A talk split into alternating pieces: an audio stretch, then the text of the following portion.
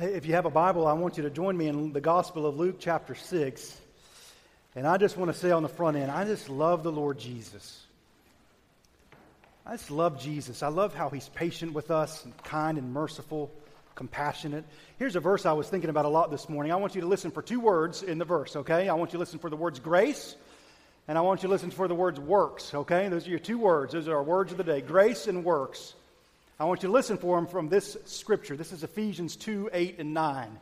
If you're not in the habit of meditating or memorizing scripture, I encourage you to do it because it just helps. It just helps in life, you know. It's just, that's another sermon for another day. But just listen to this scripture. For by grace you have been saved through faith. It's the gift of God. It's not by works, so that no one may boast. For we are his workmanship, created in Christ Jesus for good works, which God prepared beforehand that we should walk in them. Did you hear the word grace? Did you hear the word work? Or workmanship? You heard it a couple times, right? Which comes first? It's not a chicken and egg question. Something comes first. By grace you have been saved. Amen? You're not saved today because you're here in church attendance. You're not saved if you went to Sunday school. I'm not more saved when I get done with this sermon if I preached a good sermon. I'm saved by grace. Grace alone, faith alone, Christ alone. That's how you are saved. You're saved by grace through faith. It's the gift of God. And when you understand it's the gift of God, it leads to a whole lot of joy in your life because you've been liberated from thinking it's by works. You know what I'm saying? I mean, to think that you're saved by works is absolute drudgery. We'll get to that in just a moment.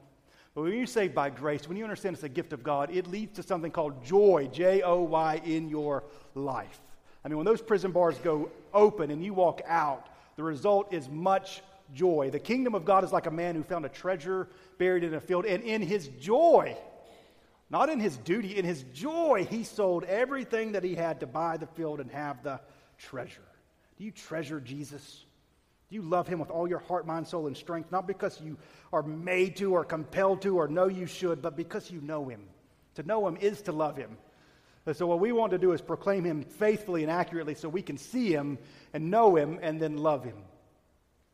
But the Bible does use that word works, but it uses it after grace. We are not saved by works, but praise God Almighty, we are saved unto works. Another word for works we're going to talk about this morning is the word Jesus is going to use in Luke 6, fruit. Now, how does a tree produce fruit? That's what we want to get after. Because every other faith and religion in the world is a do religion. Christianity is a done religion.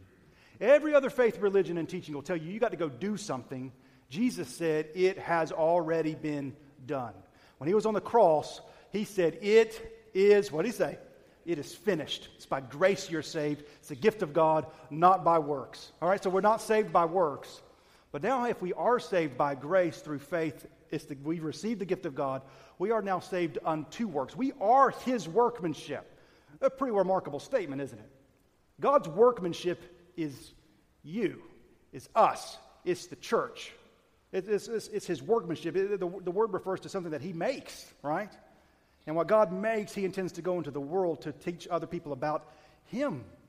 Do you know what people who think they're saved by works teach other people? To be saved by works. You know what people who are saved by grace teach other people? To be saved by grace. So in Luke chapter 6, I'll tell you what, y'all, if we come at this the wrong angle, this whole chapter, though it's full of rich truth that could transform Rocky Mount, no doubt, if we come at it the wrong angle, we're in trouble. If we come at it the angle of, here's just some things we've been talking about in Luke 6. One thing we started out is that if you follow Jesus, you in the world, everything that you say is up, the world says is down, and everything the world says is down, you say is up. It's just completely different. It's a whole completely different way of thinking, of acting, of believing. Blessed are the poor in spirit. Blessed are those who are hungry now. Blessed are those who weep now, right? In the world, those three things, poverty, hunger, and weeping, that we don't want any part of. But Jesus said you're blessed if you do those now because there's coming a time when everything's going to be flipped up on its head. But woe to you who are rich, woe to you who are full now, woe to you who laugh now. Are there any things that the world esteems more than riches, fullness, and laughter? Woe to you when all people speak well of you. Right? Isn't that what we want? We want everybody to speak well of us. But Jesus says, woe. And then he says to love your enemies. And then he says to be merciful. And then he says not to be harshly judgmental about other people, but to forgive.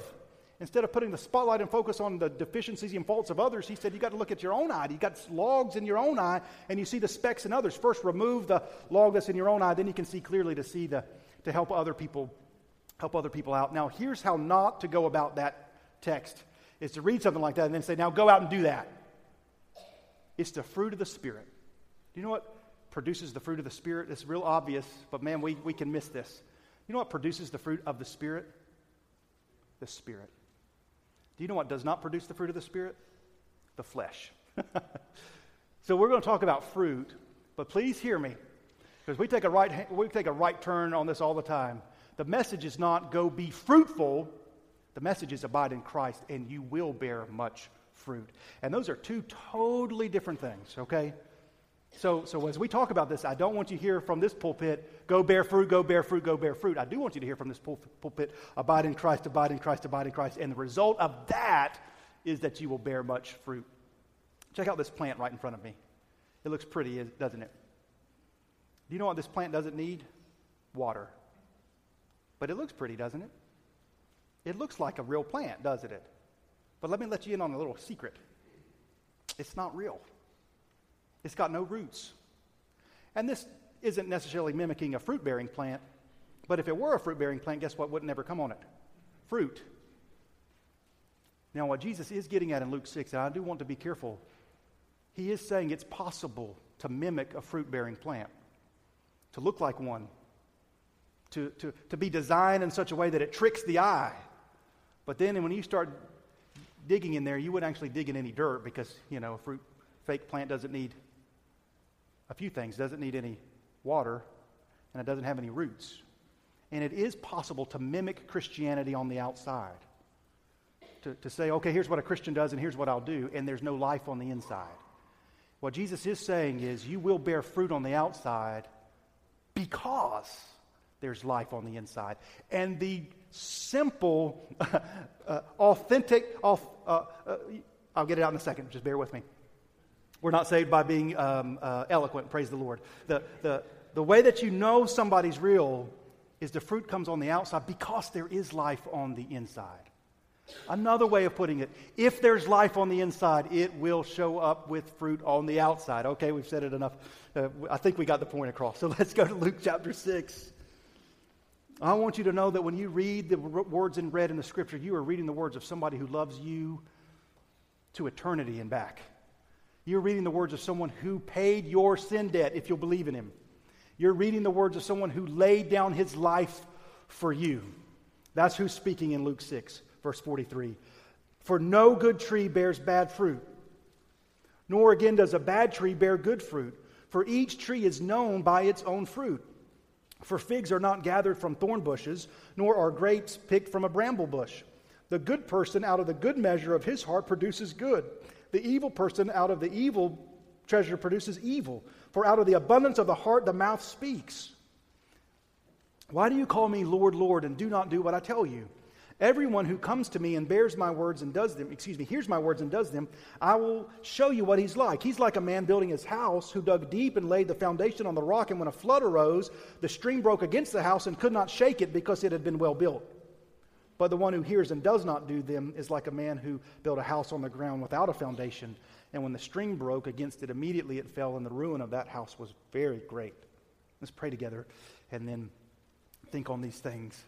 Father, we need your help because at every turn in our life as believers, we are tempted with deception, with false teaching. And so, Father, help us to understand faithfully and accurately the words of our Savior. Help us to know that these are words coming from someone who loves us, who laid down his life for us, who lives evermore to make intercession for us. Help us to know that these are the words from a man who could not do any more for us than what he has done for us. Guard us from error. Help us to proclaim a Christ-centered gospel faithfully. In Jesus' name, amen. Well, if you want to go by titles of sermons, my title is Facts About Fruit, and I've got 4 facts, okay? So we're just going to say them. It's a straightforward passage of Scripture, so it's going to be a straightforward sermon, right? Fact number 1 about fruit is Fruit defines the tree. Fruit defines the tree. How do you know a fig tree is a fig tree? It's pretty simple, right? Because it produces figs. How do you know it's a fig tree and not an apple tree? Because there's not apples coming out, right? That's what Jesus says. Read his words. Each tree is known by its own fruit. So just as it would be foolish to insist an apple tree is an apple tree when figs are coming out, so it would be foolish to insist a person is a follower of Jesus when there is no Christ-like fruit, right? That's pretty simple, isn't it? You know a tree by its own fruit. J.C. Ryle is an author from the 19th century. He's a preacher that I love to read. And he put it pretty simply and straightforward, so I copied down what he said. J.C. Ryle says, "Let it be a settled principle that a man brings forth no fruits of the Spirit unless he has the Holy Ghost within him. Let us resist a deadly error, the common idea that all baptized people are born again, that all members of the church, as a matter of course, have the Holy Ghost. One simple question must be our rule. What fruit does a man bring forth? Does he repent? Does he believe with the heart on Jesus? Does he live a holy life? Does he overcome the world? Habits like these are what Scripture calls fruit. When these fruits are wanting, it is profane to talk of a man having the Spirit of God within him." So hold your spot there in Luke 6 and go with me to a very helpful chapter in the Bible, Romans chapter 8. You knew I was going to say that, didn't you? Romans chapter 8. Another thought on memorizing Scripture: if you don't know where to start, start with Romans 8. Memorize the whole chapter. See, I can't do that. Yes, you can. If someone was going to give you $1 million, would you memorize Romans 8? You'd have it down by sundown, wouldn't you? It's worth more than $1 million, I'm telling you. It's much more valuable than that. Starts with that great statement, "There is therefore now no condemnation for those who are in Christ Jesus." But we want to get down to verse number 9, because we want to define these issues of salvation biblically. So look with me in verse 5. "Those who live according to the flesh set their minds on the things of the flesh, but those who live according to the Spirit set their minds on the things of the Spirit." And so just hang with me. He's going to make a distinction throughout this whole chapter between two ways of living. By the way, there are only two ways of living. There are only two paths. There's not a dozen. There's two. The Bible talks about them all the time in different ways: light and darkness, truth and error. Here it's going to be flesh and spirit. How you're born, and then how you're born again. Death and life. However way you want to articulate it, but it's always just two. So the flesh, that's how you're born. When you were born, the day you were born into the flesh. We're all born sinners by nature, right? Nobody back there in the nursery has to teach those children to be selfish. They came fully equipped, right? And so did we. So are we. We're born into the flesh. That's why Jesus looked at Nicodemus and said, "You, to enter the kingdom of heaven, must be born again." We were born into the flesh, and when you live according to the flesh, you set your mind according to the flesh. That means what you think about, what you prioritize, what you treasure are things of the flesh. What are the things of the flesh? Well, it's the things that we have natural inclinations to. Money, wealth, fame, lust. You just name it, right? That's the things of the flesh. We'll define it more accurately in just a little bit, because there's a passage of Scripture that basically says here's the fruit of the flesh and here's the fruit of the Spirit. We're going to get to that in Galatians chapter 5, so we'll get there. But stick with me here. There's a main point I'm trying to make. So verse 6... here's a warning: to set the mind on the flesh is death, but to set the mind on the Spirit is life and peace. For the mind that is set on the flesh is hostile to God. Okay, if you have a mind set on the flesh, even what we're doing right now, you want it to end right now. To do something like open up the Bible and look at Romans 8, there's 1,000 other things you would rather do than study Romans 8, because you got a mind set on the flesh. It's hostile to God. You know what the word hostile means, right? It means you don't know. It's not just you're passive about it. It's like you're violently opposed to it. You say, surely nobody who's hostile to God would come to church. Oh, yes, they would. Sure, they would. We'll get to why in a little bit. For the mind that is set on the flesh is hostile to God. It does not submit to God's law. Indeed, what does it say? It cannot. The Bible has absolutely no expectation that those who do not have the Spirit of God will bear the fruit of the Spirit. The Bible has absolutely no expectation that those who do not follow Jesus will live godly lives. Why? It's not just that they do not. What's the Bible say? It's that they cannot. So we need to keep this in mind to guard us from a culture of complaining about unbelievers. Can you believe? No. The Bible says they don't submit to God's law. They're hostile to it. They don't submit, and indeed they cannot. But here's the important distinction. You, however, are not in the flesh, but in the Spirit, if in fact the Spirit of God dwells in you. Anyone who does not have the Spirit of Christ does not belong to him. But if Christ is in you, although the body is dead because of sin, the Spirit is life because of righteousness. If the Spirit of him who raised Jesus from the dead dwells in you, he who raised Jesus from the dead will give life to your mortal bodies through his Spirit who dwells in you. So wow, that was a whole lot. What are we talking about here? It's real simple. The mark of a follower of Jesus is that they have the Spirit of Jesus in them. There is no expectation from Jesus that you will obey his teachings apart from his Spirit living inside of you. So if you're a believer in Jesus, Ephesians 1, when you heard the gospel of your salvation and believed him, you were sealed with the promised Holy Spirit, who is the guarantee of our inheritance until we acquire possession of it. That's straight Scripture.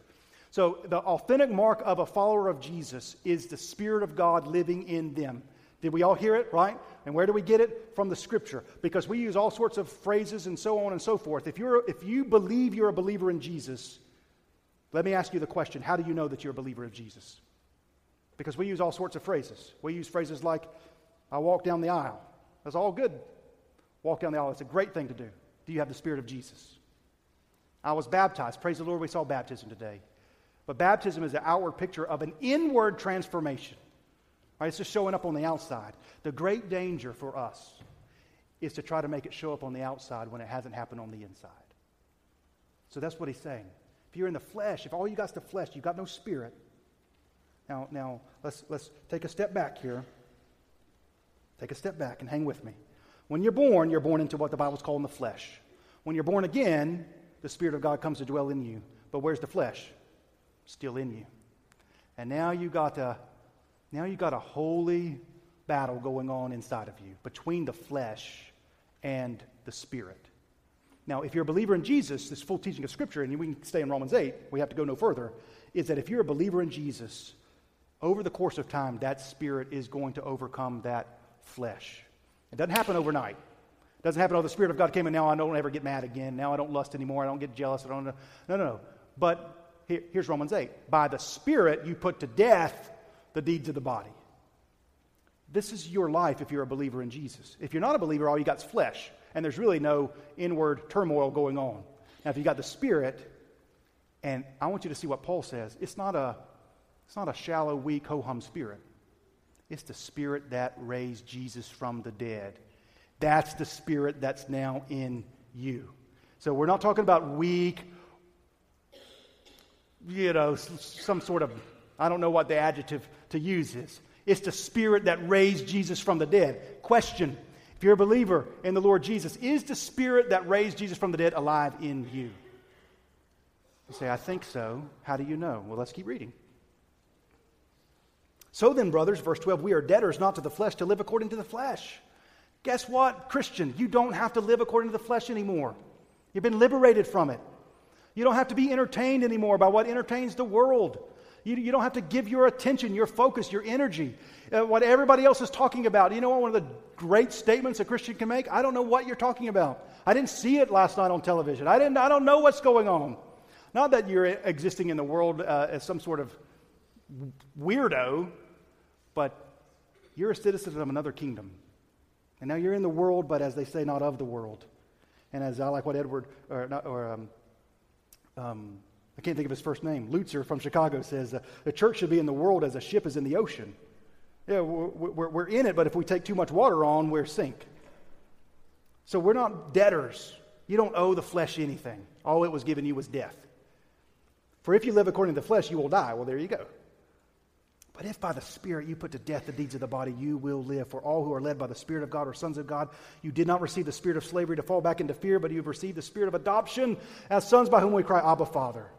How do you know? The Spirit himself bears witness with our spirit that we are his children.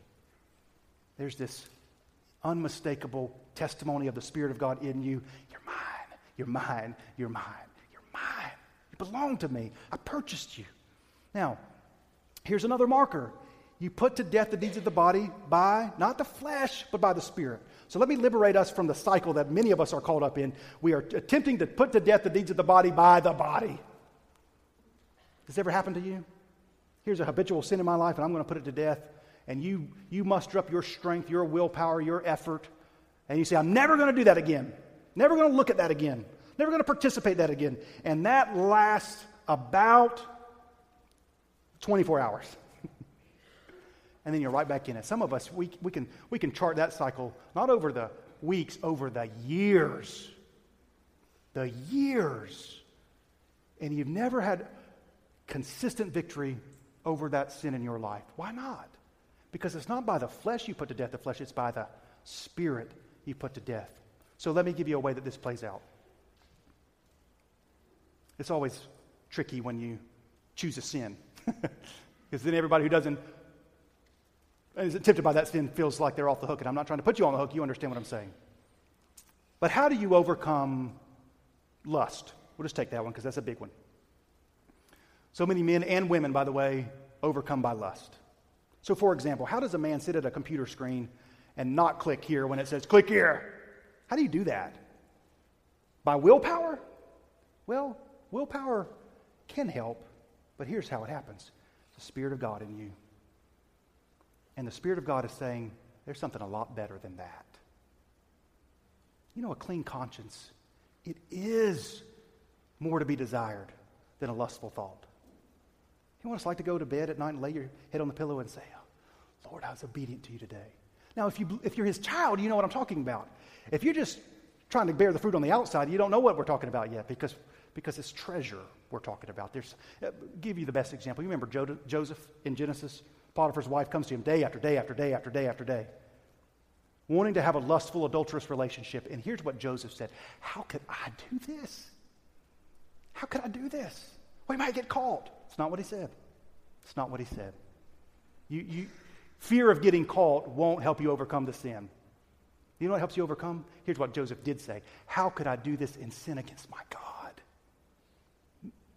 He's saying there's something better. Here's an example. Potiphar's wife is offering him moldy bread. God's offering him a juicy steak. Which would you choose? You choose a steak. That's how you put to death the deeds of the body, because you've seen something better. And I'll tell you this, when you believe the gospel, the things of earth will go strangely dim. You remember that song or that hymn? That's exactly true. Oh, I'm living by the Spirit. If you live by the Spirit, the things of the flesh aren't so appealing. But I'll tell you, until you have the Spirit of God in you, it does seem like the flesh is so appealing. So fruit defines the tree. That's our first fact about fruit. There are two ways, the flesh and the Spirit. You set your mind on your way of life. I find that fascinating that he talks in terms of treasure, good and evil. But in the flesh, you have a treasure. And it looks a little bit different to everybody, whatever your treasure is. It's ultimately what he's getting at is what you worship, right? He says it in this way in Matthew 7, wherever your treasure is, that's where your heart is, right? So a simple question, what's your heart set on today? What's your heart really set on? Ask it another way. We're just asking probing questions because the Scripture's asking probing questions, right? What's in your life, if it was taken from you, would make life seem meaningless? It might not be a, quote, bad thing. It might be a good thing. But he says the good person out of the good treasure produces good. It's the Word of God that's bursting forth in life, and the result of that is fruit. Now, again, here's the great danger. The great danger is that we take the Bible and we think the admonition is, go bear fruit. And that's not what the Bible says. Here's what the Bible says. Abide in Christ, and you will bear much fruit. See, fruit bearing is a result. It's not a command so much as what happens when you obey the commands. Does that make sense? I could go and get a couple of figs and just tie on this. Just tie it on there, right? But there's no root. And when there's no root, not to be Too cute with the phrase, where there's no root, there's no fruit, right? So, backing up. If the mark of authenticity in your life as a Christian is the Spirit of God dwells in you, doesn't it stand to reason, just hang with me, that the Spirit of God, who inspired the Word of God, is going to use the Word of God to make you more like the Son of God? That's the Spirit's goal, if we can use it that way. The Spirit of God uses the Word of God to make us more like the Son of God. Do not believe Christianity is be more like the Son of God apart from the Spirit of God using the Word of God to make you more like the Son of God. So I think it stands to reason to say if the Spirit of God, the mighty Spirit who raised Jesus from the dead, is living inside of you, it's going to show up on the outside. The guard teaching is don't try to manipulate it. You just stand in the soil and he will produce it. So number one, you know a tree by the fruit. So you want to be very careful in saying, I'm a Christian, when there's no Christian fruit in your life. Then you want to be very careful on the side of that from saying, okay, I'll start bearing Christian fruit. That makes me a Christian. No. The Spirit of God bears the fruit of the Spirit. So one, fruit defines the tree. Secondly, fruit refers to our conduct and our conversation. What he says here, into verse 45. Out of the abundance of the heart, the mouth speaks. Well, that whole verse there, the good person out of the good treasure of his heart produces good. The evil person out of the evil treasure produces evil. For out of the abundance of the heart, the mouth speaks. Simply put, whatever's on the inside shows up on the outside. Now, you can kind of curtail it and try to control it and so on and so forth for a time, for a season. But ultimately, whatever's on the inside shows up on the outside. If the Spirit of God is on the inside, fruit of the Spirit's going to show up on the outside. If it's nothing but flesh on the inside, flesh is going to show up on the outside. Fruit refers to our conduct and our conversation. Conduct, conversation, that's what's on the outside. But it has a direct link with what's on the inside. So let me give you an example. Here's something our church purposes to do. My Hope with Billy Graham. Let me just give you this as an example. Here's the bad way to do this. Here's the bad way to do this is for me to stand up here and tell you, guilt you all into participating in My Hope with Billy Graham. And it's not hard to do, is it? You just ask a few things, don't you care about lost people and so on and so forth, and then all of a sudden you start feeling weighed down. Well, I should participate. I mean, My Hope with Billy Graham is something that I should do. And I'll tell you that you need to show up today at 4:30 to be there because we're going to do the training. And people who don't know the gospel, they're going to go to hell, right? Now, truthfully speaking, everything I've said is, well, that's actually true. But if we seek to be obedient to the Lord without the Spirit of God inside of us, that's a dangerous game. You know what happens? There's no power in the church. And now we're all just doing things because we feel like we're supposed to, instead of joyfully obeying because we get to. Now, listen, I'm not using reverse psychology on you this morning. And what I'm ultimately really trying to get you to do is participate in My Hope with Billy Graham. That's not what this is about at all. That's not what this is about at all. Here's how it works. Prayerfully, and so you know my heart, as a pastor, I want lost people to hear the gospel. I want to go to Honduras and dig the well and he proclaimed, I want people to hear the gospel. But I don't want you to feel like I'm twisting your arm to do it. It's a louder testimony besides me standing behind here. His Spirit bears witness with our spirit that we are his child. And I'll tell you what, when the Spirit of God grabs hold of your life and he says, here's what we should do, that's a much better fruit-bearing enterprise than me saying, here's what we should. You know what I'm saying? So, here's what can happen. If you just feel guilted into doing My Hope with Billy Graham, there people will come and knock on your door, and you'll open the door feeling like you got to. You know what I'm saying? And the Spirit of God. See, these things are so difficult to talk about without falling into the trap that we're talking about not falling into, isn't it? At every turn we go, there the enemy seeking prowl, like a roaring lion seeking whom he may devour. When the Spirit of God comes, then you will be my witnesses. That's Acts. That's the Scripture. You know what a dangerous game to play is? Let's go be his witnesses when we don't have the Spirit of God. Fruit refers to our conduct in our conversation. Number three, hang with me, two more facts about fruit. Number three, fruit cannot be created, but it can be cultivated. Fruit cannot be created, but it can be cultivated. Again, it's the fruit of the Spirit, and the only way the fruit of the Spirit can be produced is by the Spirit. Now this is when I want you to turn with me to Galatians. Galatians chapter 5. Everybody all right? All right. Galatians chapter 5. Hey, I love verse 16, so let's start there. Galatians chapter 5, verse 16. But I say, walk by the Spirit, and you will not gratify the desires of the flesh. You see it? We've been taught too long. Don't gratify the desires of the flesh. And too little, walk by the Spirit. Do you see that not gratifying the desires of the flesh is a result? It's a result and not a command. You see that? But too often in Christian circles, we're just told, don't gratify the desires of the flesh. How do you not gratify the desires of the flesh? By walking by the Spirit. Spirit of God dwelling in you, opening your eyes to better things, to more glorious things, to things that you desire more than the desires of the flesh. Why? Verse 17, the desires of the flesh are against the Spirit. If you have a desire of the flesh that wells up in you and you have no Spirit saying that we ought to subdue that, you just got to follow logically. There may be a likelihood that there's no Spirit inside of you. You know what I'm saying? Okay. For these are opposed to each other to keep you from doing the things that you want to do. Wow, there's a huge marker of the Spirit of God dwelling in you. He's just said it. Did you hear it? Don't gratify the desires of the flesh because those are now no longer the things you, what? Want to do. Do you want to pray? Do you want to witness, share the gospel? Again, hear me. I'm not telling you to do these things so that you'll be saved. You do these things because you are saved.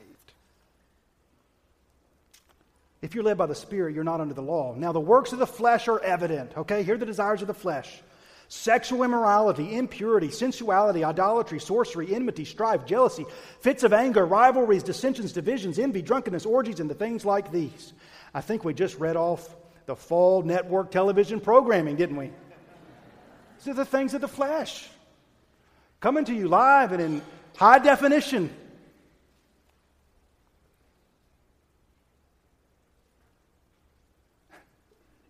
I warn you.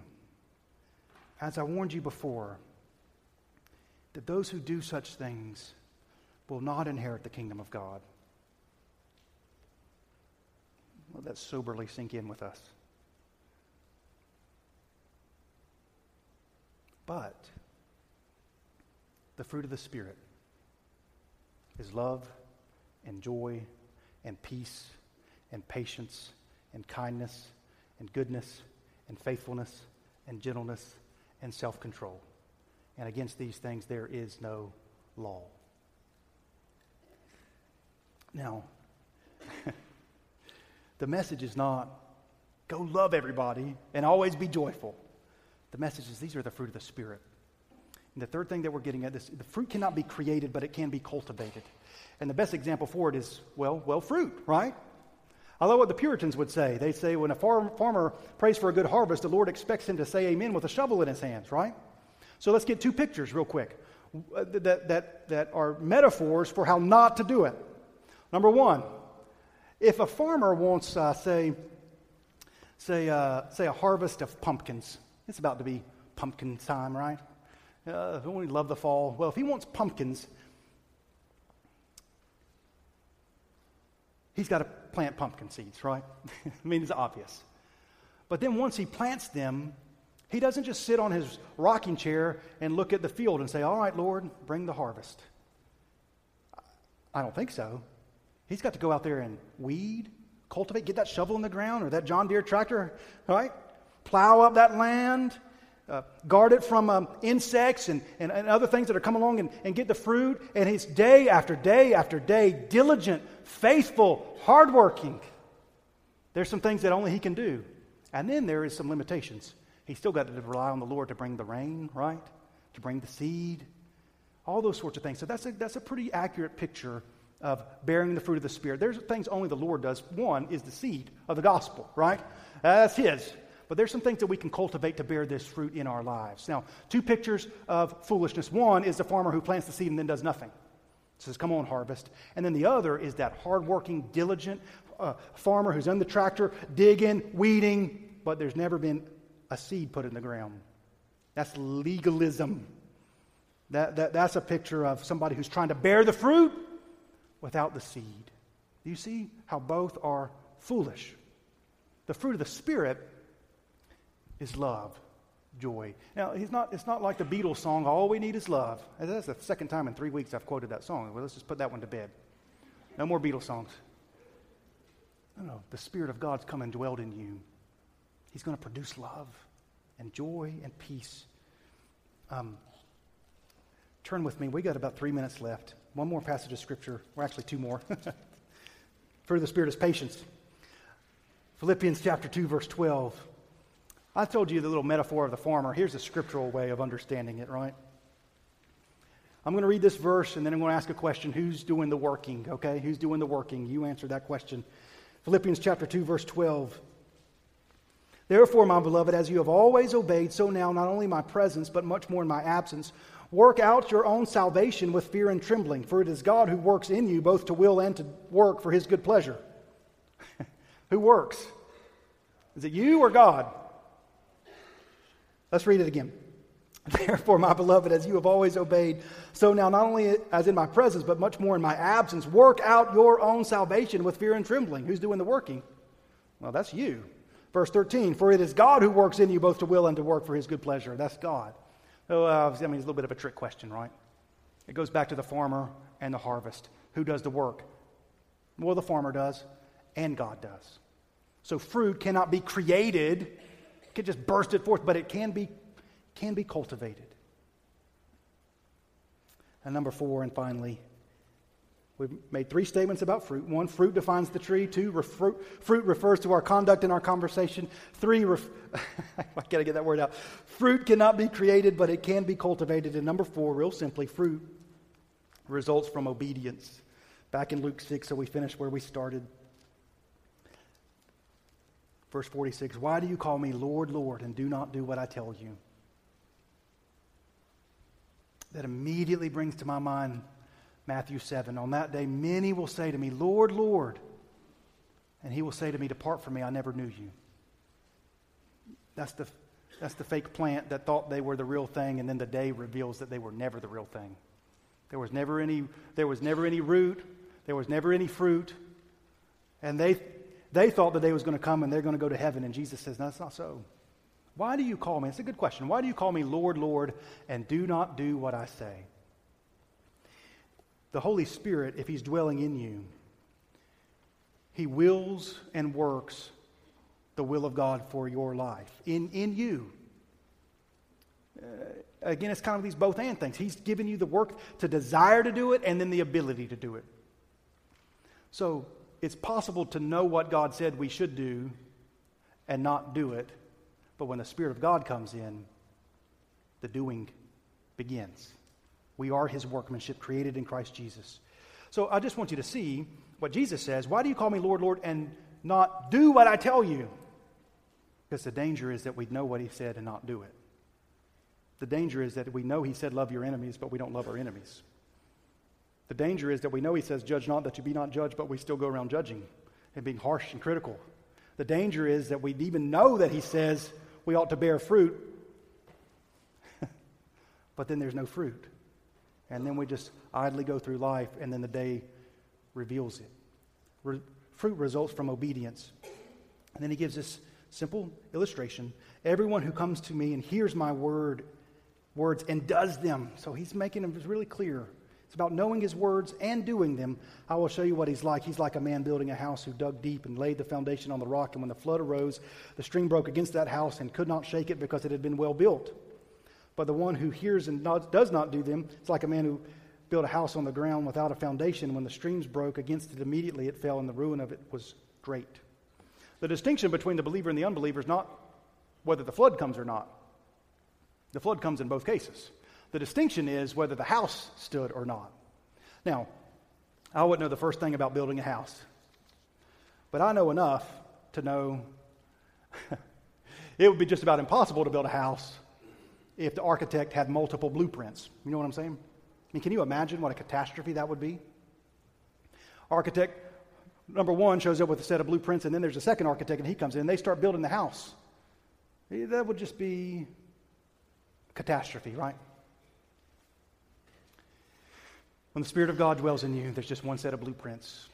And the blueprints are, we're going to conform him to the image of the Lord Jesus. That's our building plan. That's what we're going to do. The result of that is there's going to be fruit, okay? There is going to be fruit. So we got to throw out the blueprints that said get the fruit first. No, not fruit first. Belief first. Spirit of God first. The result of that is fruit. So there are two sets of prints for your life, by the way. Two sets of prints for your life. The flesh architect got his set of prints, and he read about it, right? Sexual immorality and all the stuff that Galatians 5 says. And that's the flesh blueprint for your life. And then there's a second set of prints. And I'll tell you this. To get these sets of prints is extremely costly. The price of it is the blood of Jesus. Jesus had to die on the cross for our sins, to purchase our redemption, to get this new set of plans, these new blueprints with this new foundation. In order to build the new house that's going to be on the rock, we've got to tear down the old one. And that's what the Spirit of God's come to do. So it's a it's a glorious work of God that He's rescued us from the domain of darkness and transferred us to the kingdom of His beloved Son. So let me wrap up. So much more that could be said, but we'll stop here. Jesus does not say, go and bear much fruit. Jesus says, abide in me, and you will bear much fruit. If we try to skip the abide in me part and jump straight into the fruit bearing, that's futility. And not just futile, according to Luke 6, it's eternally dangerous. So, let's stand together. We're going to pray together. Hey, here's all I've tried to do today is to open up God's Word and to share with you precisely what it says. So here's our response. Philippians chapter 2, verse 11 and 12. Work out your own salvation with fear and trembling. What's Paul getting at? Examine yourself to see if you're really saved. Are you really a child of God? How do you know? His Spirit bearing witness with my spirit that I am His child. And when I've been purchased and redeemed and know Jesus, the result of that is I begin to bear fruit. Every child of God bears fruit. Some more than others. Billy Graham, cartload of figs, truckloads. We don't all bear the same amount of fruit, but we do all bear fruit. So I want you to pray with me. The fruit of the Spirit is love, joy, peace, patience, kindness, goodness, faithfulness, gentleness, self-control. Father, convince us emphatically that these are not things we will produce by our own strength, by our own willpower, by our own trying harder and doing more.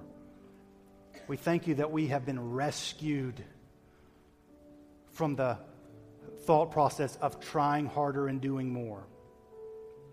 Jesus said, it's done, it's finished. But now that we have given the blessed privilege and opportunity of being in Christ Jesus, we have your Spirit inside of us. This is straight from Romans 8, straight from the Word of God. So, Father, give us endurance as we wrestle between the flesh and the Spirit, knowing that in this lifetime, this is a combat that's going on in our hearts. I pray that you would continually sanctify us by your grace, that what the Spirit desires becomes increasingly more our desire. that we're not made perfect overnight, but we are being perfected by your grace, by your Spirit. So, Father, help us not leave with a mentality of, I got to go bear more fruit. Help us to leave with the mentality that we have been saved by the grace of God. And not only has our sin debt been eradicated by the grace of God, you've given us the Spirit of God who raised Jesus Christ from the dead to dwell in us, so that now we put to death the deeds of the body and we can live. To set the mind on the flesh is death, but to set the mind on the Spirit is life and peace. If you live according to the flesh, you will die. But if by the Spirit you put to death the deeds of the body, you will live. What we're asking for, Lord Jesus, is that we could live, we could be alive in Jesus. We pray this in his name. Amen.